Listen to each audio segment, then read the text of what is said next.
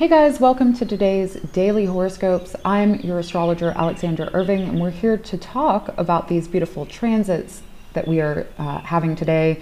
It is April 25th, uh, Sunday, and we have all this immense energy uh, in Taurus, which is really seeking, you know, the true value of ourself.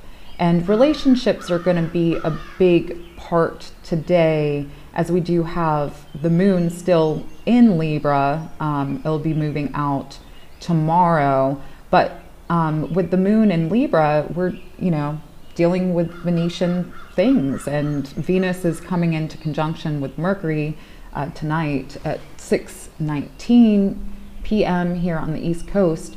And so there's a lot about how we are managing our finances, how we are managing our friendships, our love, our value? Are we taking into account our truth with this? Because, you know, Mars is in Cancer and it is weak here, but it brings a lot of truth to our heart center. And since it is in the ninth house from the moon, we are dealing with a lot about our faith in this heart space, our faith in our security, our faith in our well waters within ourself. This is also, you know, picking up on how we're communicating um, to our, ourselves. Are we consciously aware of what we need and value in our lives? Uh, today, you know, I, I think it comes with a lot of good energy and a lot of truth that's going to come out, especially as you know we do approach this full moon in Scorpio that will be exact um, the late evening of the 26th here on the East Coast, and we'll talk about that more um, tomorrow. Um, but this will be at seven degrees that full moon, and it'll be, you know, the sun will be in conjunction to Uranus. So this is a time, these couple days, that definitely can bring up some anxiety, some uncertainty, some big changes when it comes to relationships, finances, our self worth, and also, you know, what we're holding on to. Uranus wants to break us out of ruts.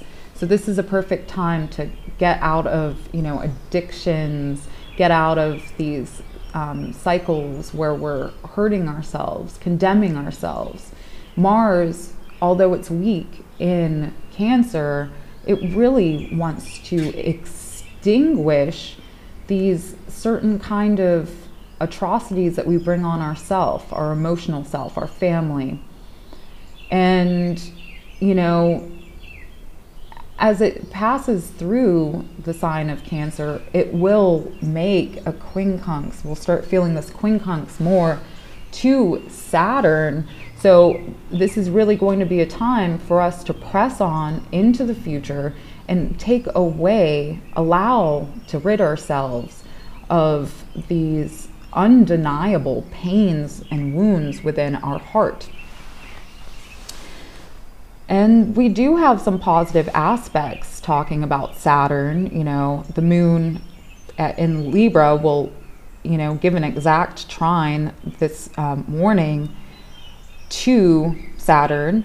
So this is, you know, embellishing the truth about our connections. There's a lot about connections, about honesty, about communication, friendships, these certain correlations that we have into the future, but we have to unburden ourselves.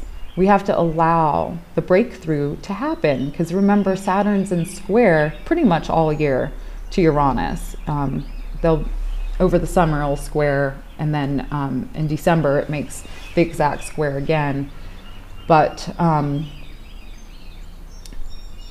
but we need to release a lot and unburden ourselves from these certain pictures, certain ideologies, because speaking again of Saturn, you know, it is in a positive aspect to the South Node. It is um, coming off that um, sextile, that 60 degree angle um, to to the South Node, to Ketu, um, as it's known in Vedic astrology. And so this is having us find friendships that are in more alignment with this future um, for ourselves, that are also, you know, stepping into a new season when it comes into our wounds as well. We don't want to be stepping into these same kind of friendships, relationships that are exacerbating um, wounds that have been that came up, especially during Aries season. Um, and I'm saying this because of the 60 degree angle that we have from Saturn to Chiron. We're still feeling this energy, so we need to have a cooperation and an understanding into the the truth of ourself, our identity, and the wounds that we no longer need to pursue in our lives. So I think, you know, as Mars does make a square to Chiron, it's going to be a bit intense, you know, through the next week, two weeks with our wounds, with our heart space, with our family, but it's not about consuming these wounds. We'll talk about more, uh, we'll talk about the full moon more tomorrow. So do um, tune in to the podcast. Again, I appreciate all your support. Do check out Daily Taragram. It is uh, up on the YouTube channel, and I will see you tomorrow.